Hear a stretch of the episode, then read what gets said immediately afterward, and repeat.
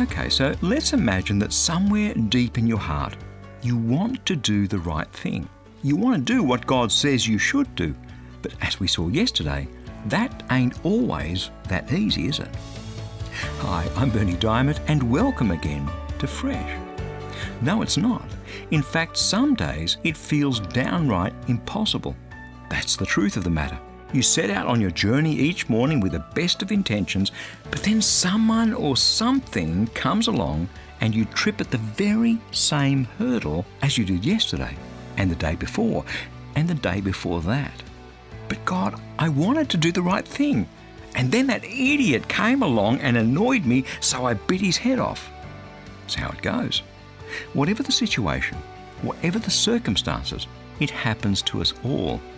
So today, let's get on the front foot. Let's get proactive about doing the right thing.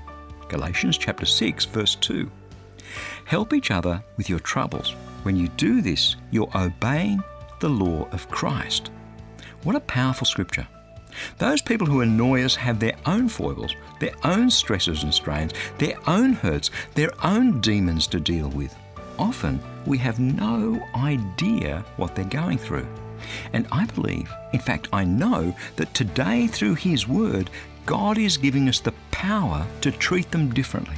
Instead of reacting the way we normally do, to help them in their time of trouble. Let's just stop and think about that. Let it sink in.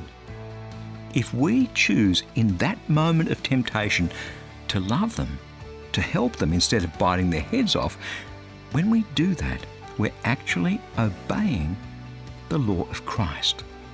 That's God's Word, fresh for you today.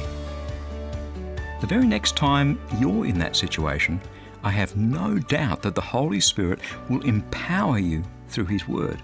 And that's why I'd love to send you your fresh devotional every day. A powerful scripture verse, together with some words of inspiration, hope, and encouragement to help you be all that God made you to be. It's completely free. Just stop by at freshdevotional.org for instant access. That web address again is freshdevotional.org.